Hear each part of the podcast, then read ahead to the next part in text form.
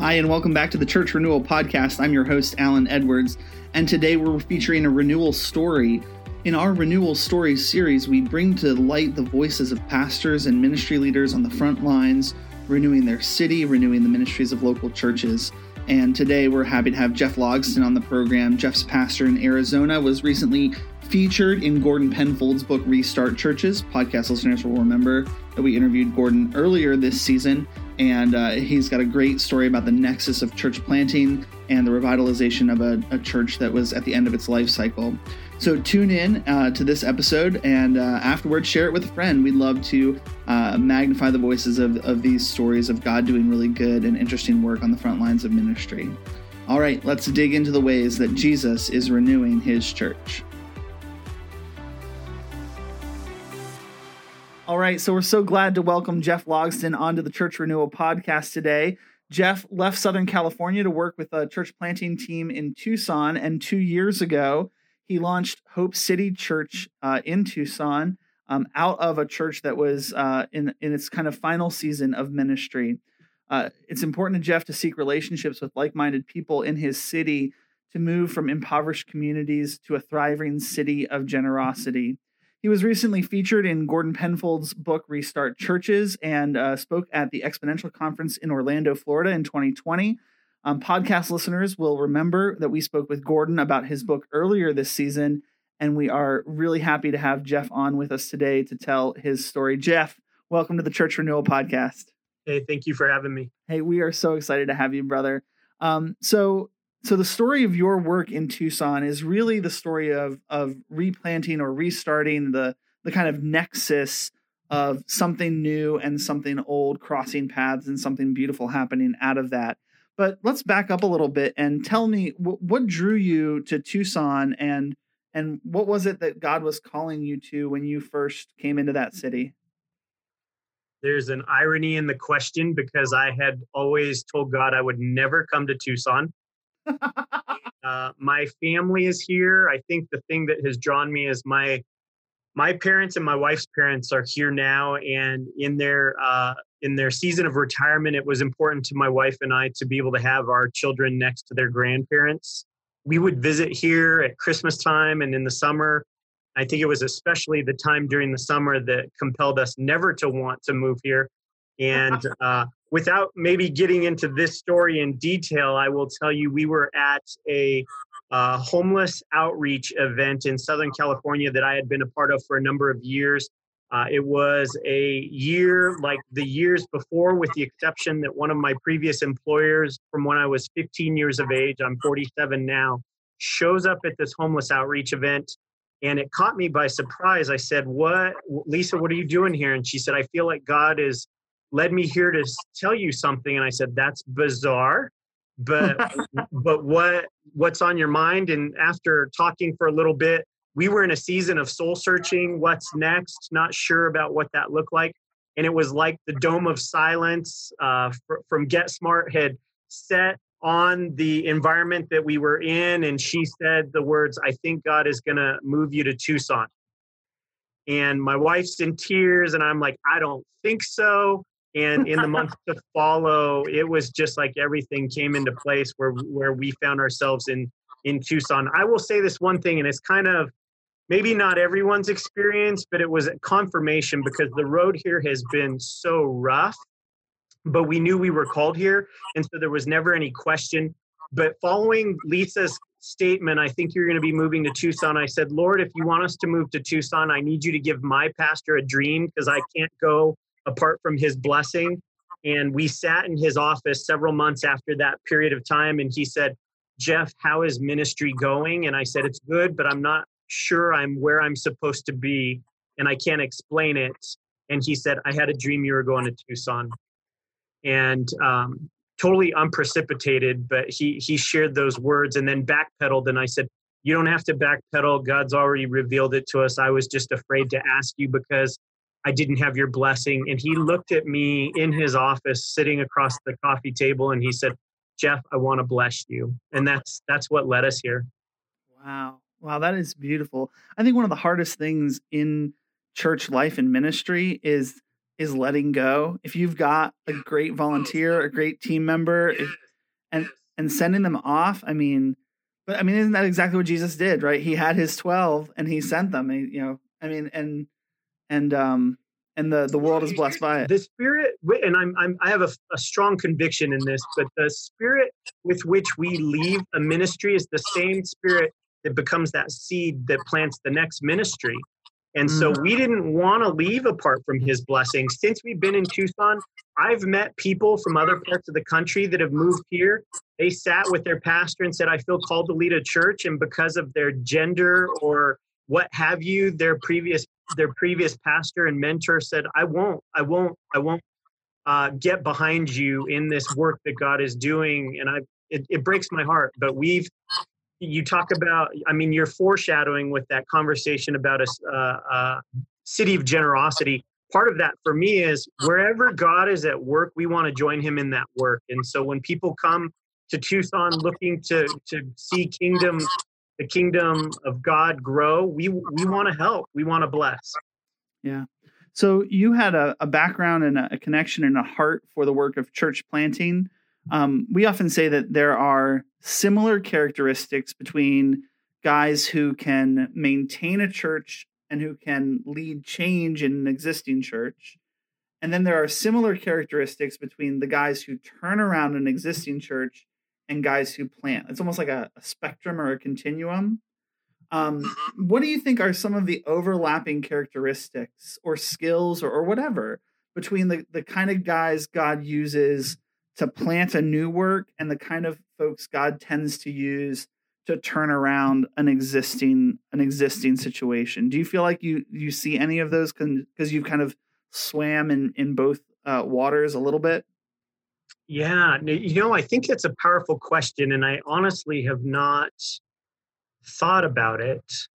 Um, for me, so I have worked with a church planting coach um, and that has been important just to help keep me on track. Uh, you know, we can't work inside of a vacuum. I think it's important to surround ourselves with people who who see things objectively.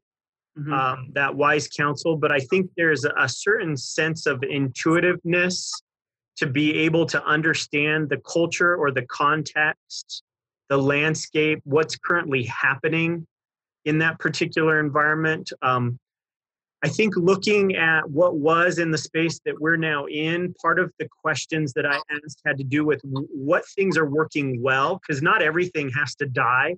Um, in that particular context for us, it meant the church was a prayerful church.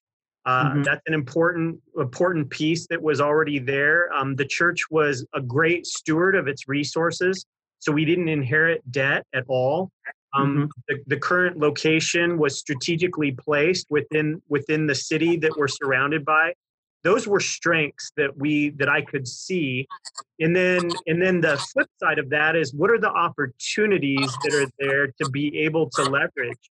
Now, in our case, one of the opportunities was viewed as a weakness by the previous per, um, pastor that was here was well, and I would even add the previous church that was here the comment was made we don't want to invest in the immediate community because they don't have any money mm-hmm.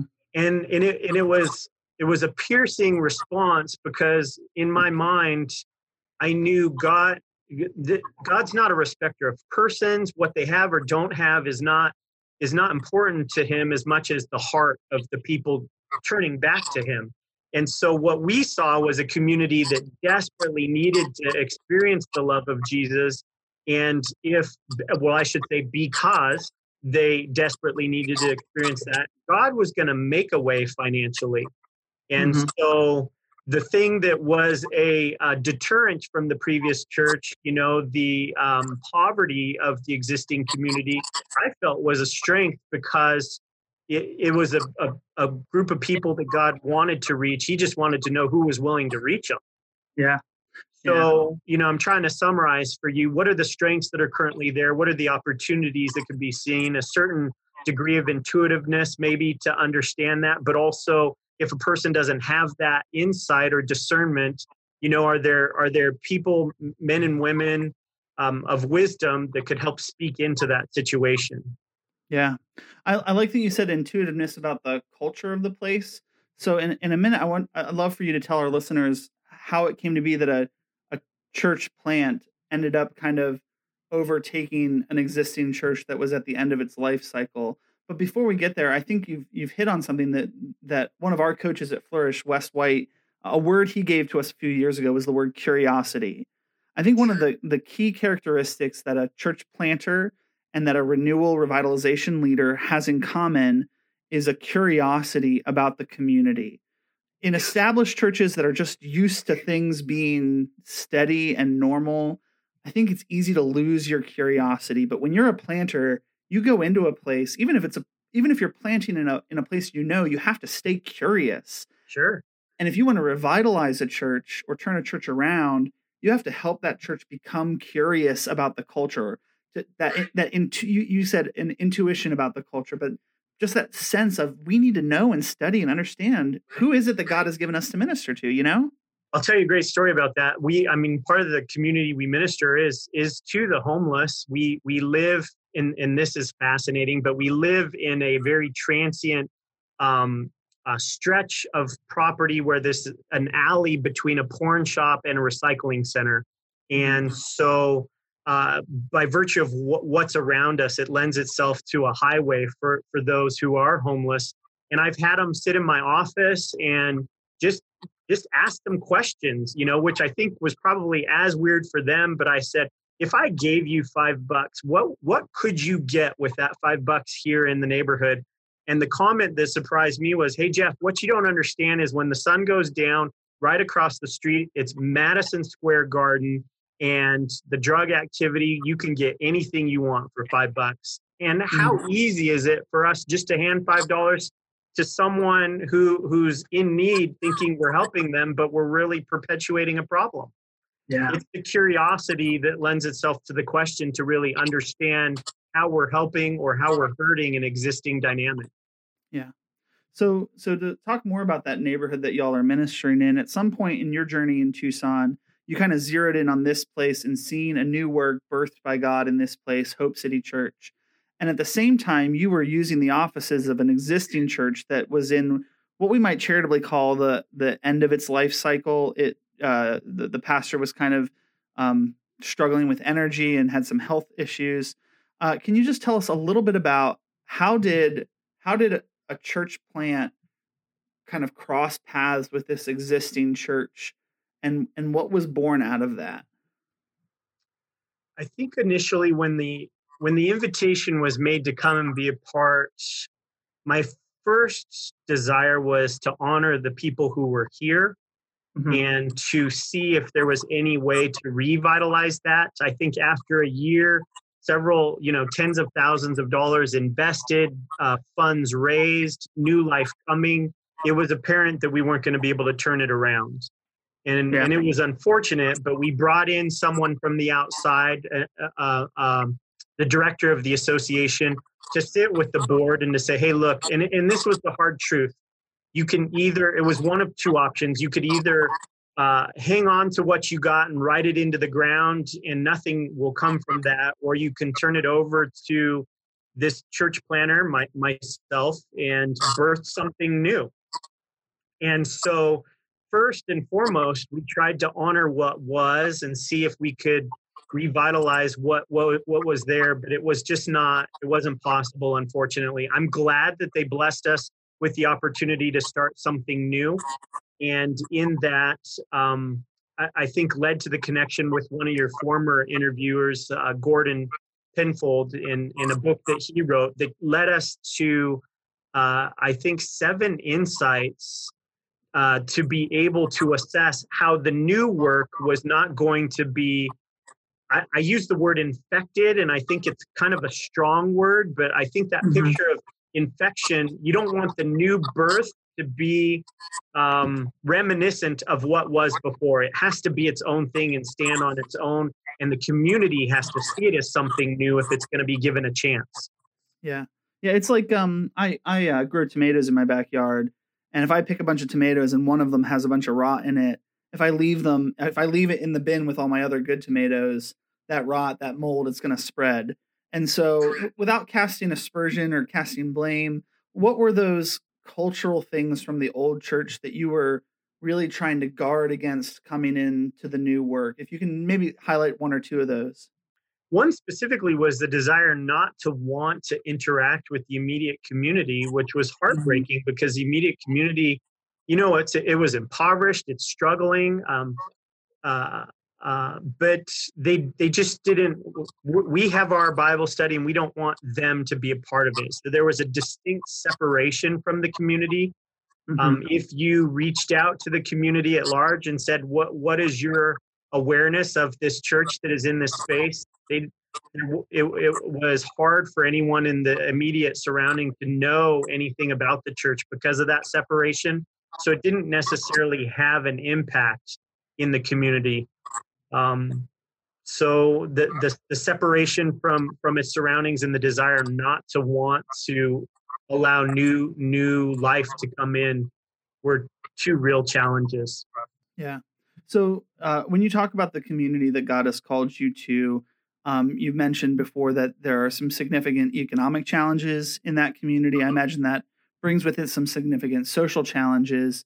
Um, we often say that for a church to be renewed and revitalized, uh, there there has to be a this um, this curiosity to know the place and to be a particular people in a particular place. And it, and it sounds like for you all in the particular place you're in, fulfilling the mission of Jesus means in this place really entering into that. Um, and the, and I think I imagine that's what gives birth to this this uh, concept uh, seeing Tucson become a city of generosity. What is uh, that? Sound, seems like it's something pretty core to your mission. What, what do you mean by that? And and how is Tucson becoming a city of generosity? How does that intersect with um, the mission of Jesus to advance His kingdom? There was an interesting parallel alongside of the opportunity to birth the church on 22nd near Craycroft, and that was when we first arrived here, not knowing where we were going to plant I immediately joined a local chamber of commerce, not as a pastor, but as an entrepreneur and a business person. That relationship opened doors with the mayor of Tucson, the former mayor. That relationship with the mayor through the local chamber, when it became apparent that Hope City was going to be the place of this new church, created a bridge for me to sit with the mayor and to say, hey, look, I'm here to serve you what are the immediate needs of that 22nd Street corridor? And the mayor, you know, he'd he'd he'd been there for a long time, and he told me immediately, Jeff, your neighborhood struggles with five things, and the Tucson Police Department will tell you door to door what each of those struggles are. It begins first and foremost with domestic violence. Um, it's addiction, drug addiction. It's prostitution. It's welfare checks for um, seniors and children alike living in unsafe living conditions, and then robbery. Those are the five things that your immediate community struggles with. And those were the things that we said, hey, look, we want to be a part of helping solve that problem. So today, you, you, one church in and of itself is not going to create a city of generosity. And that's not to downplay or disregard the power of God and His Holy Spirit in the community. It's to say that the church is not intended to function autonomously. And right. so for us, we've linked arms by the grace of God. Uh, there are 10 different um, church partners that we have throughout the city that invest in us, not just monetarily, but also physically. Um, they, they come and they serve. And then we have 15 community partners that partner with us to help revitalize what God is doing throughout the 22nd Street corridor. So, our second year, uh, we just celebrated on Sunday, August 9th, and uh, we had a video montage. Some of those videos are captured on our website at hopecitychurchtucson.com. But there's these video montages of those partners just saying, Hey, happy birthday, Hope City. Thank you for what you're doing in the community. But it's been a partnership. And prior to our coming here, there was a stigma that I that I wasn't aware of, but I quickly learned churches north of a certain boundary line did not help churches south of a certain boundary line in our city. And it wasn't because they didn't want to. It was there there was this natural separation between affluence and poverty throughout the community.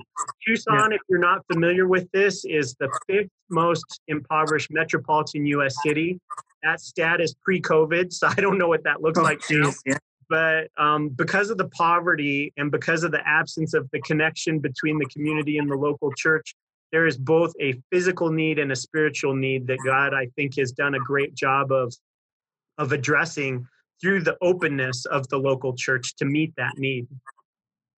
Great. Well, thanks for sharing that, Jeff. That vision for seeing the kingdom of Jesus come to bear on a community like like the Israelites in the Babylonian captivity, you know, to seek the good of the city um, is is an encouraging message. And uh, uh, if you're cool with it, I'd like to kind of finish on this question.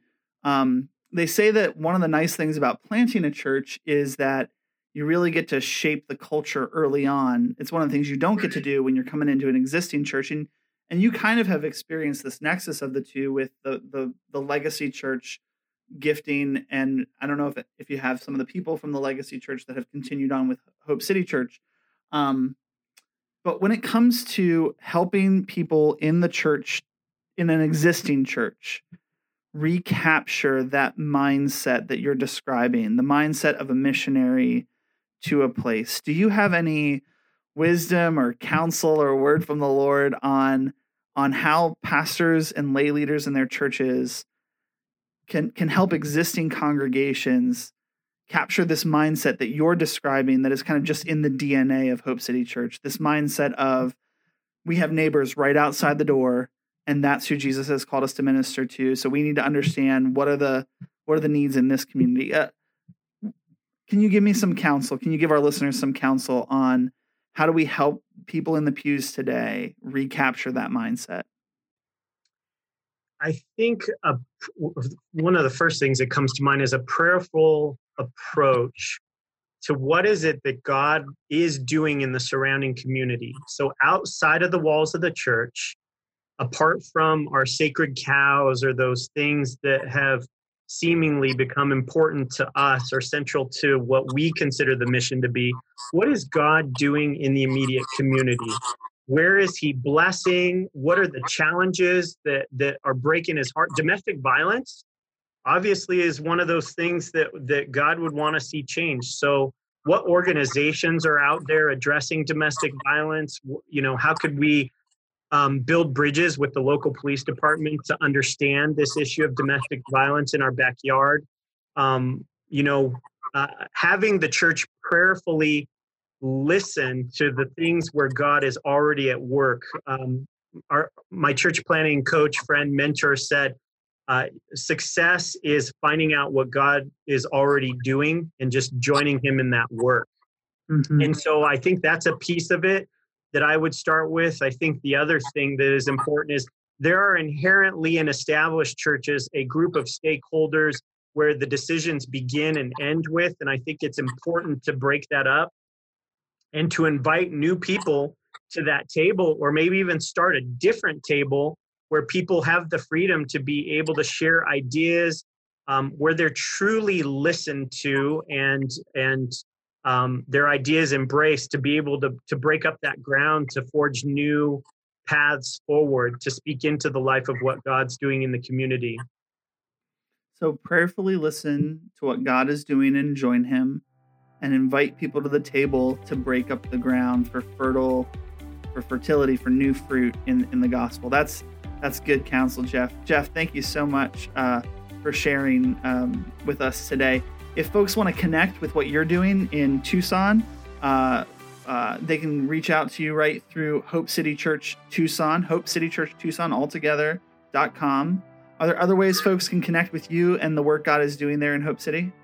Yeah, if you want to send me an email, Jeff A. Logsdon, L O G S D O N, at gmail.com.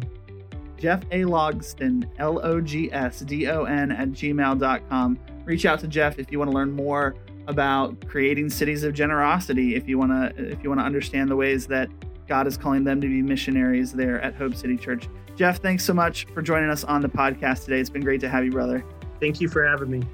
Thank you. And to our listeners, it's been a great episode of the Church Renewal podcast. We love hearing the stories of what God is doing on the ground in leading renewal in the lives and the ministry of his churches.